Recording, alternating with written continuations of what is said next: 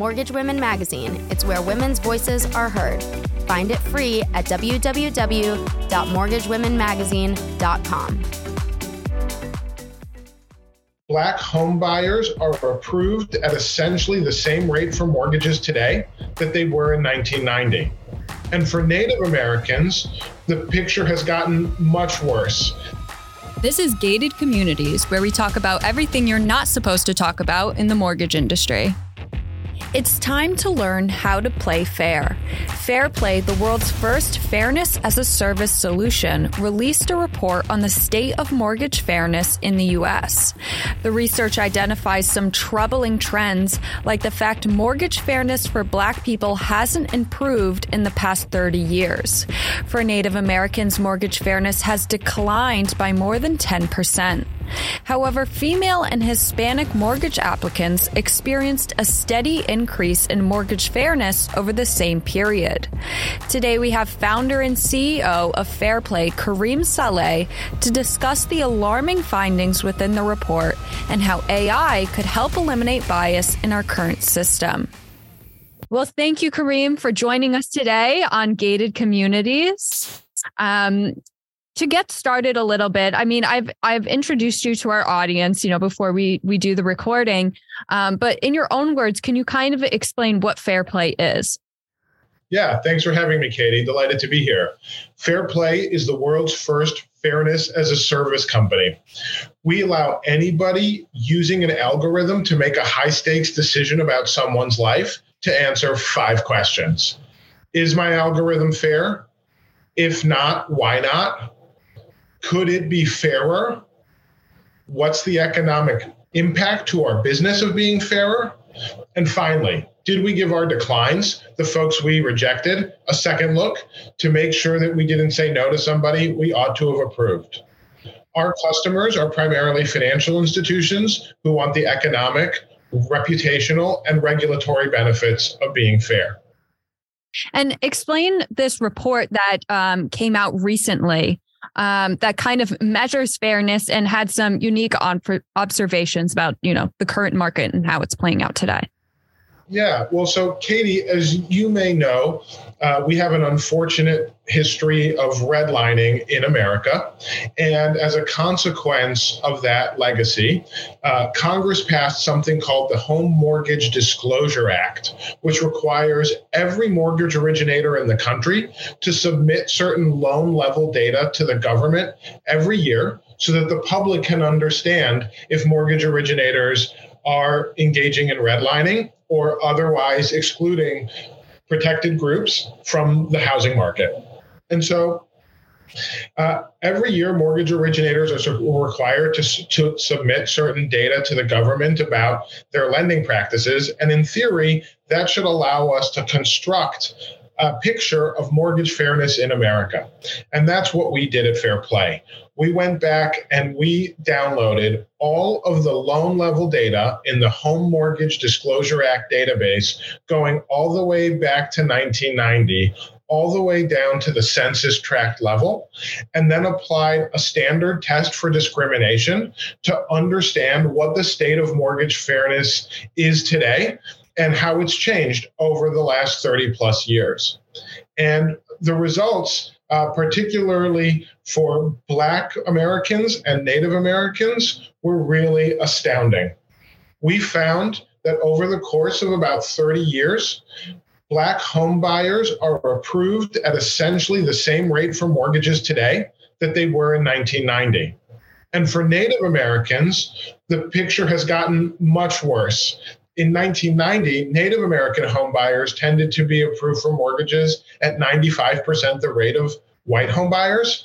And today, Native American homebuyers are approved at 80% the rate of white homebuyers. So a decline in mortgage fairness of 15 percentage points for Native American homebuyers over the last 30 years. Yeah, this was definitely a very interesting report. Um, it showed how much progress we have made thus far. There were some some nice um, findings in terms of uh, women um, achieving some fairness. But uh, interestingly enough, um, are the findings that we found with Native Americans, which we have not gotten to talk about on this podcast before. So, before we delve into these specific findings, I want to just um, clarify for the audience what an adverse impact ratio is, because a lot the report uh, measures fairness by adverse impact ratio. So, can you briefly break down for our audience what that is and how that works before we get into this conversation? Yeah, sure. The adverse impact ratio is a common test for disparity applied by courts and regulators to understand if one group experiences a positive outcome for something like approval for a mortgage at a higher or lower rate than another group. So, for example, in the housing market uh, or in the mortgage market, when we apply the adverse impact ratio, we apply it to understand, for example, at what rate women are approved for mortgages relative to men, or at what rate black homebuyers are approved for mortgages relative to white homebuyers. Uh, the regu- uh, courts and regulators have never articulated what adverse impact ratio threshold they consider to be fair. But over the years, uh, there's been a kind of emerging consensus between industry, government, and consumer advocacy groups that if you're approving one group, let's say women, at a rate uh, for uh, that is, you know, at least 90% the rate of the control group, in this case, men, then there is um, a presumption of fairness. Uh, if you're approving women at between 80 to 90% the rate of men, uh, that is starts to be the indication of a disparity between groups. And generally, folks falling between that 80 to 90% approval rate ratio uh, for the protected group are encouraged to see if they can do better. If you're approving a protected group at below 80%, relative to the control group, that starts to be a sign of a practically significant disparity. And regulators and courts will often inquire further to see if that difference in outcome is justified by some other legitimate objective. And if it's not, it can lead to a finding of discrimination or disparate impact. Mm-hmm. Do you suggest that um, CEOs should do this with their uh, with their own kind of inventory and what kind of applicants that they're um, approving and that they're disapproving um, themselves and to, to use this formula? I think we're headed for a world in which many different kinds of high stakes decisions are evaluated for fairness. And adverse impact ratio is a good first test to understand if one group experiences a different outcome than another group at a practically significant rate. So I do expect, uh, and in many cases in financial services, but as well as housing, there are a number of decisions that have to be made fairly, including marketing decisions, including identity verification decisions, including underwriting and pricing decisions, uh, and sometimes uh, loan modification, um, collections, uh, other account management decisions, uh, all of which must be made fairly. And uh, adverse impact ratio is a good measure. Uh, it's a good place to start the inquiry, let me say. Mm-hmm, absolutely, and I think it's a it's a good idea to catch yourself before regulators catch you. So whatever you can do to that extent to monitor yourself and what your company is doing would be proactive in that term. So I think that's yeah. right. We're moving we're moving towards a world where the expectation is the expectation both not only by regulators but also by the consumers, uh, especially the Gen Z and millennial consumers who make up the future of the housing market.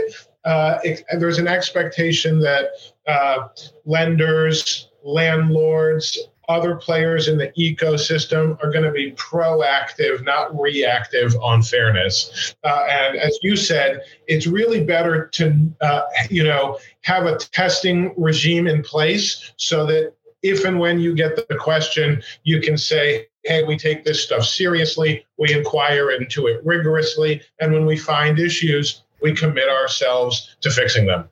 Absolutely. Absolutely. Good.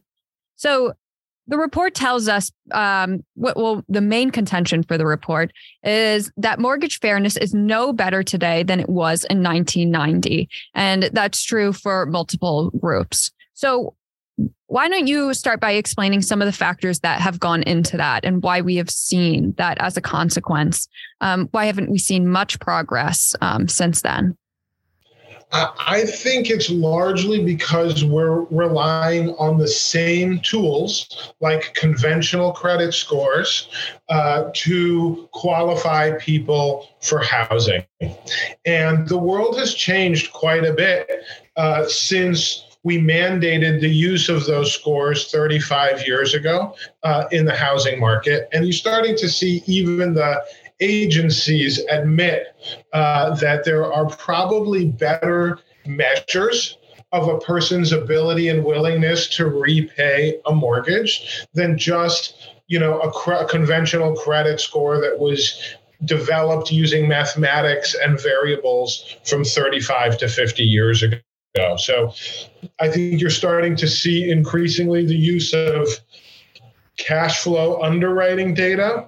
You're starting to see the use of alternative data, which gets much more to a consumer's credit trajectory than it does anal- analyzing them at any one moment in time. Uh, and I think we're starting to see the use of new algorithmic fairness techniques, which have as their animating purpose uh, the goal of doing a better job of underwriting populations that are not well represented in the data. For example, populations that have been historically discriminated against, or folks who are newly arrived immigrants that may not have as long of a credit history, or young people uh, who are just approaching the financial system and the credit markets for the first time. Uh, so I think ultimately, when underwriting a, a, person for a mortgage, you're really trying to make an assessment about whether or not that person is responsible. And it turns out that you can find indicia of a person's responsibility in all kinds of places that aren't just a conventional credit score. Mm-hmm. Um, have there any been any policy moves so far that you support that kind of expand on the criteria we can use to evaluate someone's responsibility? For example, um, using someone's rental history um, to contribute to their credit. Yeah, I think that um, you know, there is this whole world of alternative data, including things like, you know, did you pay your rent on time? Do you pay your utility bills on time? Uh, are you know, to the extent that you've had credit in the past, do you make a point of using it responsibly. Uh, there is this whole new exciting world of alternative data that can allow us to paint a much finer portrait of a borrower's ability and willingness to repay a loan. Uh, of course, we have to make sure that those data elements are used responsibly uh, and in ways that are privacy preserving uh, because you know technology can be a double-edged sword. Uh, and so in order to make sure that these alternative data sources and new ai underwriting techniques are doing the greatest good for the greatest number uh, the users of those systems also have to have governance mechanisms in place to ensure that they're harnessed for the right purposes Absolutely. Absolutely. Do you think, uh, in terms of um, using alternative data, that do you need to do it under specific types of loans or can you do that with any type of loan, like a conventional loan? You can use alternative yeah. data. I think, you know, alternative data um, has a role almost in every credit product that we see. Uh, it tends to do uh, it tends to be the most supportive of inclusion and fairness for populations that are that have credit bureau histories or credit bureau files that are either messy, missing, or wrong. So we typically see the greatest lift for consumers who maybe have thin credit files, no credit files, or who've had some kind of credit event in their past, like a bankruptcy or a foreclosure, that they're now seeking uh, to get past uh, as part of their kind of return to the financial system. Mm-hmm. Okay, great. And I want to hit on one point that I found interesting. In 2021, we had the fairest mortgage market since the 2008 recession. So I want to let you get into why that is, and perhaps um, did we do anything right, or was this just a consequence of the pandemic and odd circumstances? Yeah, I think there's no question that there were a set of government support measures like stimulus payments, but also, you know, foreclosure moratoriums that probably uh, did a lot to support the housing market in particular under very unprecedented economic circumstances. Uh, and so, you know, I think it's a combination of both massive government wealth transfers plus reduced opportunities for spending during the pandemic, plus a set of other policy measures that were taken to support uh, you know, keeping folks in their homes that ultimately led to a very fair mortgage market in 2020 and 2021, uh, even though, of course, we had dramatic drops in GDP and dramatic spikes in unemployment. The real question is, you know, now that some of those government support programs are starting to wind down, what's the outlook? Uh, and as we start to revert to a much more normal macroeconomic situation or a much more typical housing market, you know, are we going to give back those fairness gains? And I worry that perhaps we might. You know, one of the things that we looked at in our study was what happens to mortgage fairness rates when interest rates rise. Uh, and what we found was that when interest rates rise to the current levels that they're at, you know, somewhere north of 6% or between 6 and 7%, that historically at those interest rate levels, uh, mortgage fairness has dropped almost back towards 2008 crisis levels. Uh, so that, you know, the last time interest rates were this high, mortgage fairness for black applicants, which was 84% adverse impact ratio in 2021 could drop as low as 68%, uh, given some of the uh, rise in interest rates and the other issues with housing affordability that we have, right, that we're experiencing now and that appear to be on the horizon. Can you explain that a little bit? Um, how exactly a rising interest rate would disproportionately impact Black Americans and other? Yeah, well, you know, as the as the cost of capital gets higher, uh, it means that folks who are already kind of at the margin of the mortgage market, so you know, folks who might be uh, tipping up against that 43% debt to income cap that uh, exists on conventional mortgages, for example.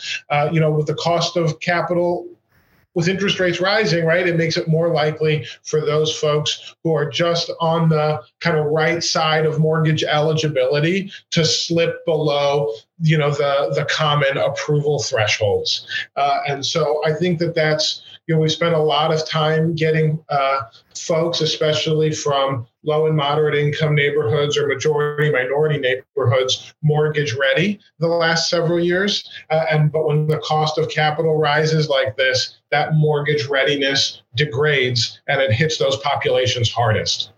Absolutely. Okay i see. And there was speaking of an alarming drop in mortgage fairness there was an alarming drop in for native americans. Um, and now they're their adverse impact ratio is below Black applicants, which people of this podcast know is a historically redlined group. So it's interesting to see this reverse and progress. What do you think is happening there?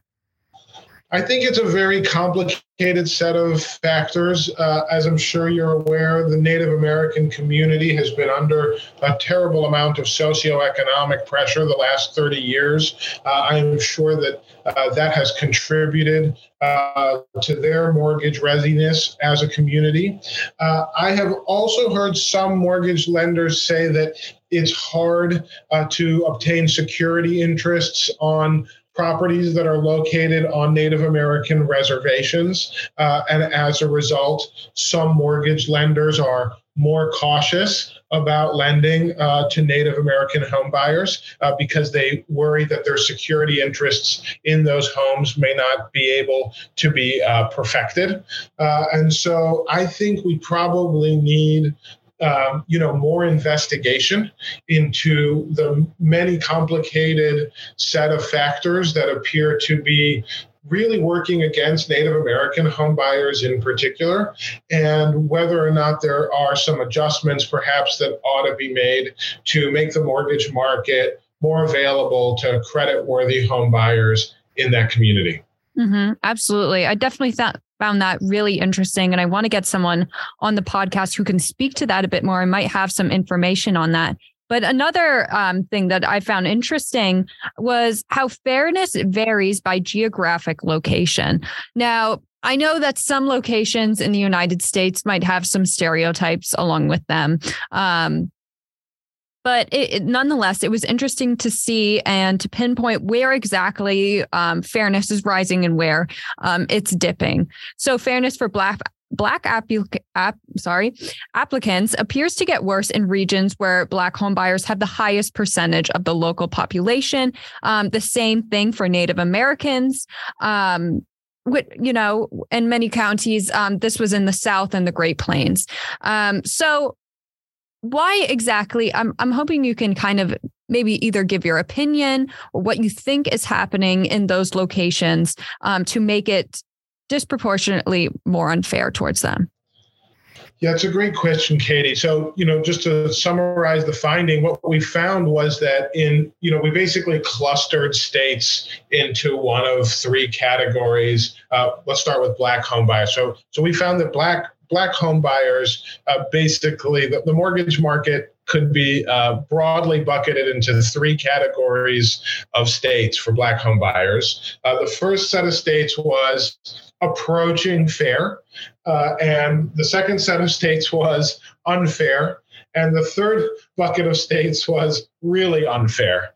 Uh, and so what we found was in, in places that was that were experiencing high levels of GDP growth and that had moderately sized relatively wealthier black populations, uh, the mortgage market was approaching fair. Now, that is to say, black home buyers were not exactly approved at parity with white home buyers, but they had adverse impact ratios in the high 80s. Uh, on the flip side, we found that there were about six states uh, in the deep south, uh, in, and it didn't matter how good the macroeconomic environment was. It didn't matter how low unemployment was. It didn't matter effectively what was happening in the broader economy. Arkansas, South Carolina, Louisiana, Mississippi, uh, and a handful of others were persistently unfair to black home buyers.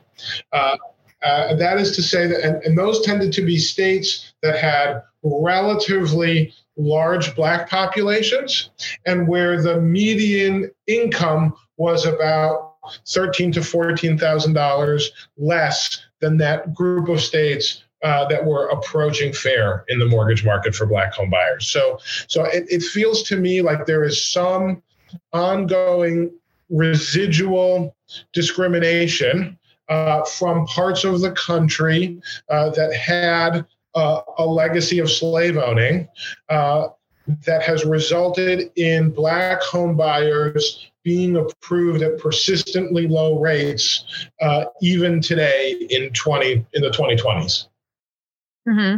and do you think this is kind of residual discrimination or more so um, redlining that has happened throughout the generation so that it's more systematic? Uh, my guess is that it's it's very little to do with humans deliberately discriminating and much more to do with new algorithmic decisioning processes that rely on data from the past to make their judgments. And that data from the past uh, has encoded things like redlining and other measures of exclusion uh, for black homebuyers in particular in the deep south uh, and so you know i think we have unfortunately a, a history of discrimination and the machines that are trained on data from the past are learning that discrimination and embedding it into the digital decisions that they're making today. Uh, and so I think that, you know, as an industry, uh, and as a society, one of the things that we're going to have to grapple with as these algorithmic systems take over higher and higher stakes decisions in people's lives is how are we going to correct for that data bias uh, so that we ensure everyone's got a fair shot at the American dream. Don't miss the largest regional mortgage show in the nation. The New England Mortgage Expo returns to Mohegan Sun in Connecticut, January 12th and 13th. See us at www.nemortgageexpo.com. Start your year with the best connections in the industry. Dozens of sessions, scores of exhibitors. It's where success is written every hour. www.nemortgageexpo.com.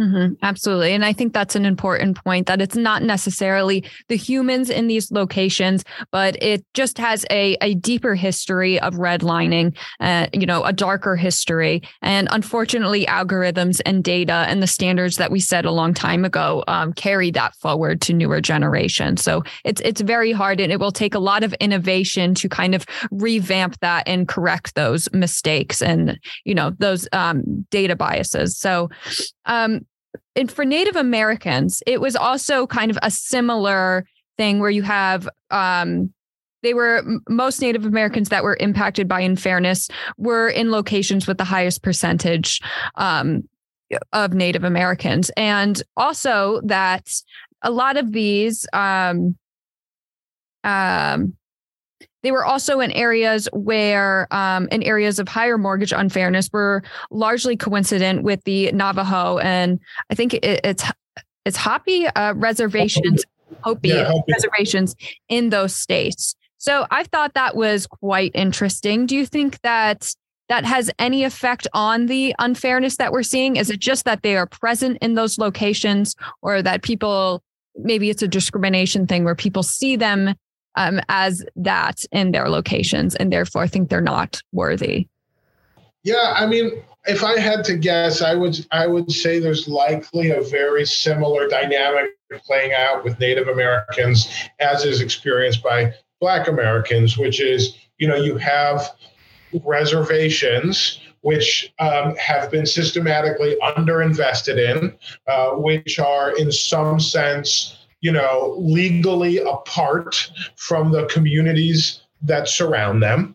Uh, and as a result, you have uh, islands of economic disadvantage uh, in the form of these reservations uh, where lenders uh, are, for various reasons, uh, reluctant to do business.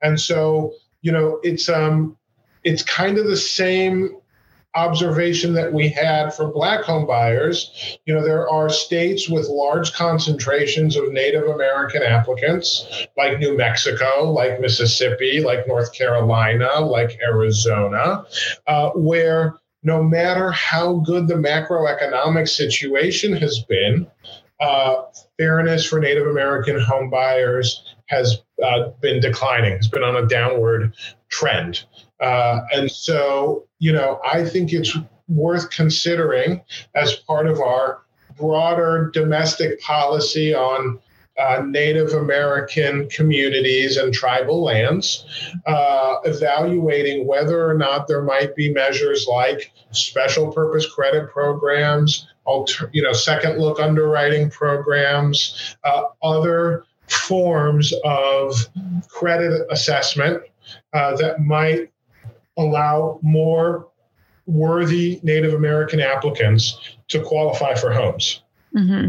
And I think the the relation uh, between them there um, is that that these areas are a little bit more um, segregated. So you have obviously redline neighbor uh, redlined uh, neighborhoods in the South, which affects Black applicants.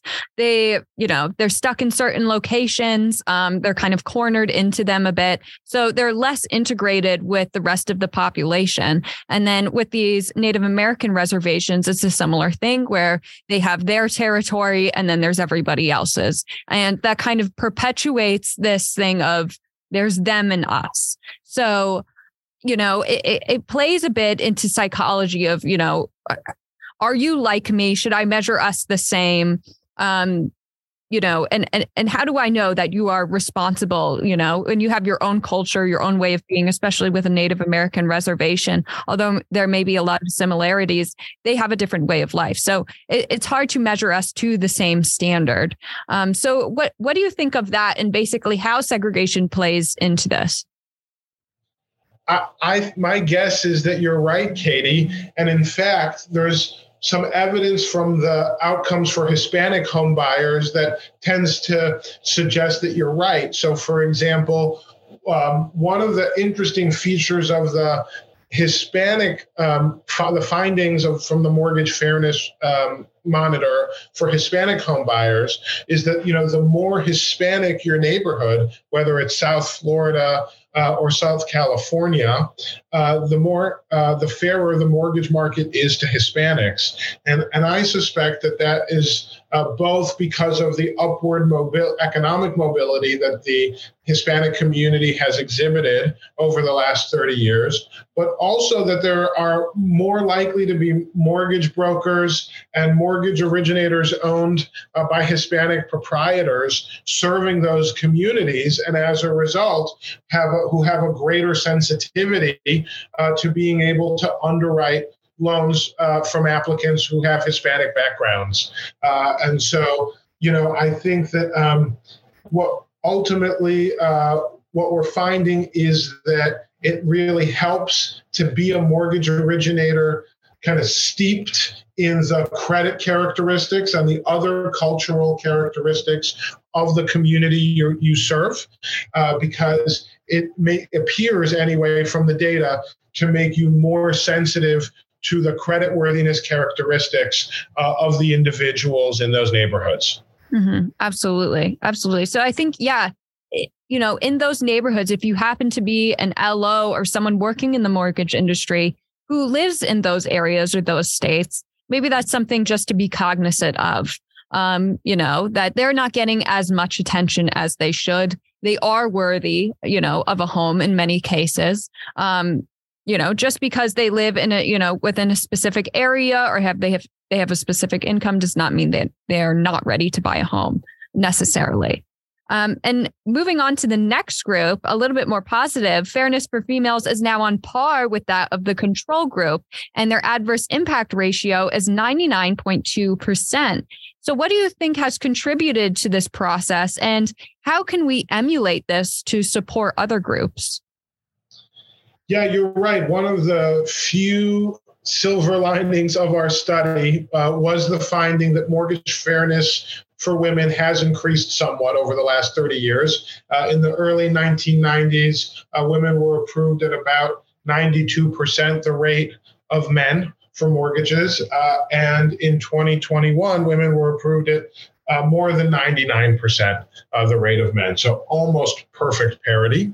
Uh, and I think that, uh, you know, my guess is that that is largely attributable to uh, rising wages for women relative to men, rising credit scores, rising rates of employment uh, for women relative to men.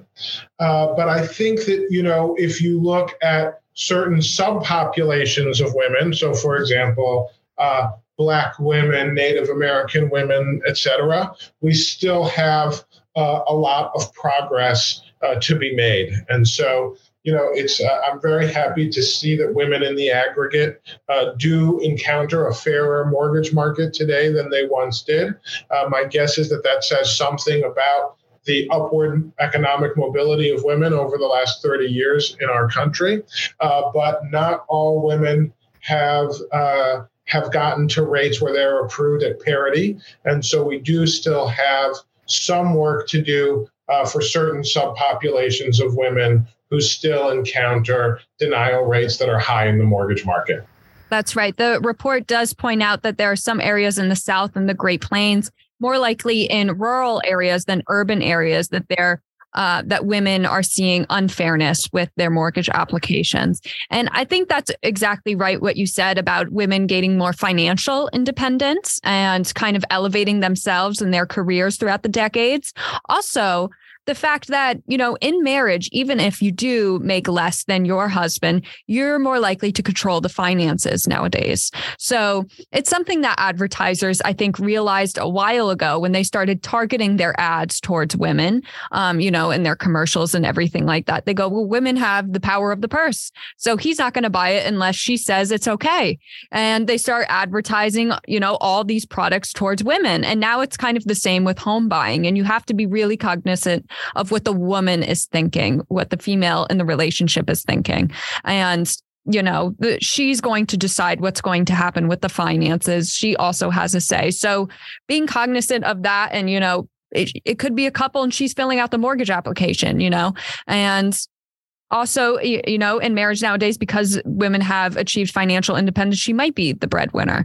So you know it's it's really been a big mix up. Um, but that is interesting to see how in other demographic groups there is still progress to be made. It's not necessarily viewed the same as white women who are achieving this. Um, so what do you think is happening there? If you have any opinion on that, is it just taking longer for people to realize that women in all sorts of demographics and situations have um, are have more financial power than they did back then. Yeah, I think that's right, Katie. I think you know uh, women are uh, an em- emergent economic force. Uh, at least, you know, over the course of the last 30 years, the purchasing power and, as you point out, the ability to direct the finances uh, of their family units may have increased. And so uh, I suspect that a great deal of, um, of the gains that we see uh, are owing to some of these uh, cultural and, and other uh, economic factors that have uh, buoyed uh, the economic status of women over the last few decades. You do you do point out that there is this still a pers- however a persistent gap uh, in mortgage fairness between urban and rural areas. Uh, I was interested to find that that was uh, the case not only for women, but we see it for uh, Black home buyers and others too. Uh, cities appear to be persistently fairer to protected home buyers than rural areas. Mm-hmm. And why do you think that is? Do you think there's a cultural lag in some of these rural areas and where they might be? Maybe so maybe it may be this issue that we were talking about earlier which is you know loan originators may be more sensitive to or more willing to go the extra mile for applicants who resemble themselves. Uh, and so if you are you know um, uh, a member of a protected group a, that's not well represented in a particular rural area it may be that loan originators have a harder time, you know, meeting you with a product, uh, a mortgage product that would be suitable to your needs. Mm-hmm, mm-hmm. Yeah, absolutely. And, it, you know, it's a complicated issue. And for some of these things, we can only speculate why they happen. More research needs to be done. But uh, nonetheless, these these findings are really something to think about. Let's get into FairPlay and what FairPlay does to achieve fairness. So, FairPlay uses advanced AI fairness techniques to reduce algorithmic, algorithmic bias for people of color, women, and other historically disadvantaged groups. So, can you walk me through some of the services that you offer? Um, fairness analysis, second look, optimizer. Go ahead and give us a, a brief explanation for those services. Yeah, so our product basically has two core modules uh, bias detection and fairness optimization. Bias detection basically asks, you know, uh, is my algorithm fair? And if not, why not? Uh, that's uh, the basic kind of fair lending testing and reporting that mortgage originators do and other consumer and small business finance companies do. But the thing that we're best known for is our fairness optimization module. And those are tools that allow uh, financial institutions, uh, landlords, uh, insurance companies to leverage fairness in ways that enhance the profitability of their business. And we typically do that through um, one of two methods. Uh, the first is by tuning your algorithm to be fairer in ways that preserve its accuracy.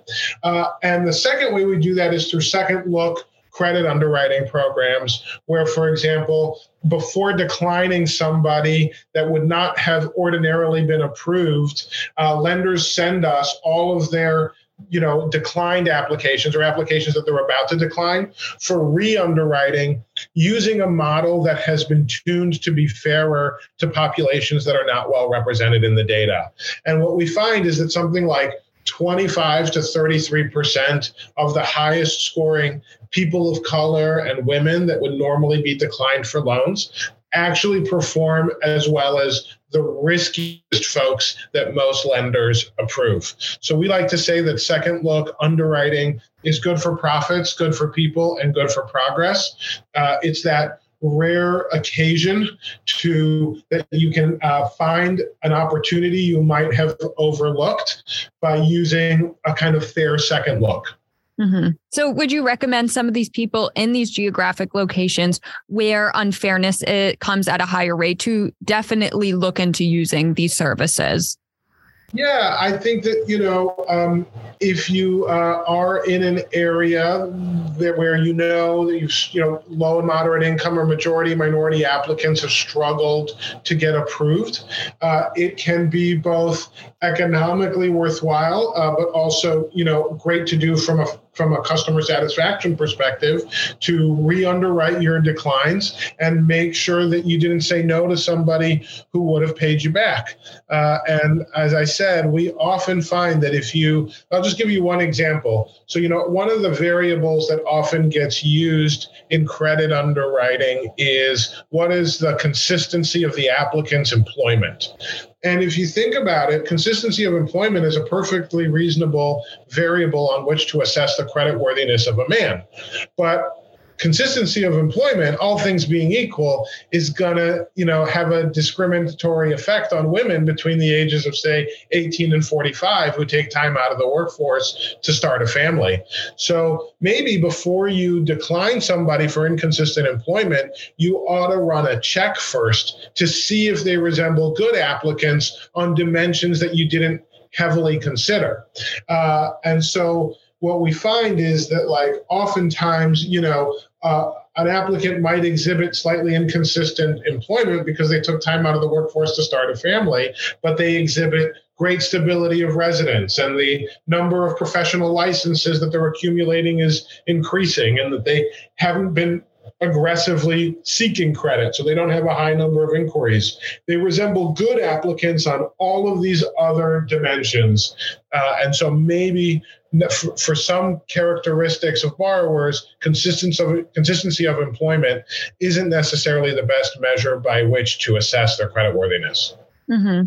And you said this could increase profitability. And I think that's explanatory, you know, when you explain these services, how that can increase profitability. But what about time and time management? Using your services, does that increase time in any way, make it more um, make it longer to to either approve or submit a denial for an application. How does that affect the loan process? Does it affect the loan process? Yeah actually um, our second look underwriting tool runs in something like 800 milliseconds or something. So it's like literally may adds less than a second to your underwriting process. And basically you know just before you before you decline someone just route them through this other decisioning system real quick and see if maybe their riskiness wasn't overstated by their traditional credit score or other conventional underwriting uh, techniques. And so we like to um, think that this is a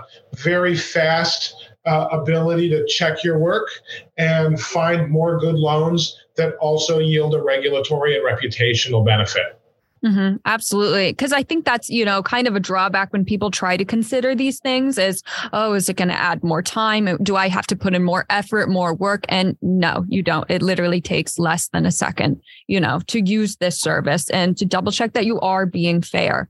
Um, so you know, your products, is this mainly for lenders or can MLOs use it? Can brokerages use it? Do, uh, you know, appraisers use any of these services? What do you offer for the wider industry? And give us a few specific examples of how some of these people can use it. Yeah, so anybody uh, who's doing marketing, for example, can use it to make sure they're reaching good applicants from majority minority neighborhoods, low moderate income neighborhoods, other historically disadvantaged groups. Uh, you can use it in the underwriting process to get more people approved, whether it's through desktop underwriter or, or some of the other non conventional underwriting programs. You can use it to increase the take rates by offering folks better pricing. Uh, so make it more likely that any offers you generate actually get accepted.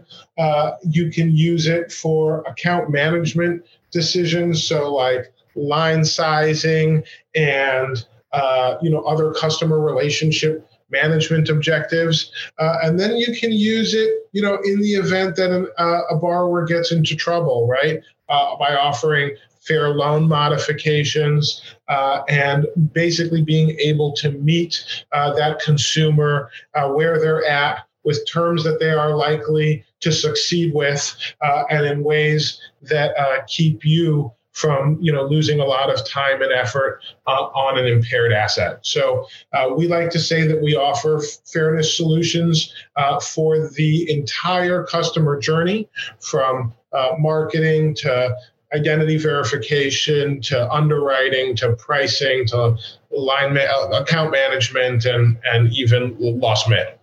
Mm-hmm. And do you think that um, technology is and technology, automation, AI is the most expedient way to achieve fairness? Is is this the path that we should continue on?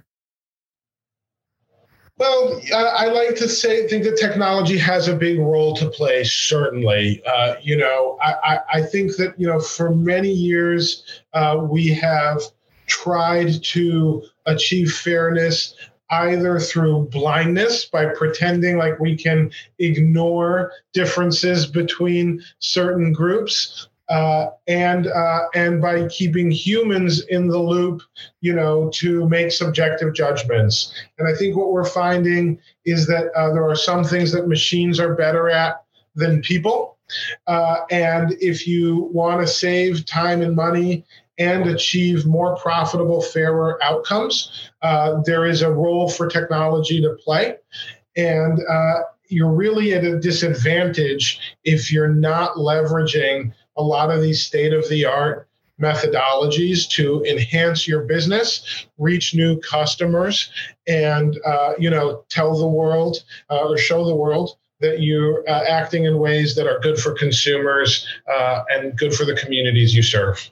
Mm-hmm. Absolutely. And like you said, this is a way to increase profitability, get more capital flowing in the country. The more homeowners we have, the better the economy is. You know, this all is free flowing. So thank you so much for coming on the podcast, for sharing your report with us, um, and for telling us a bit about FairPlay. I think it's really interesting uh, the role that technology can play in making a fairer market. So thank you so much for coming on and explaining that. Thank you so much for having me, Katie. Awesome. Wonderful.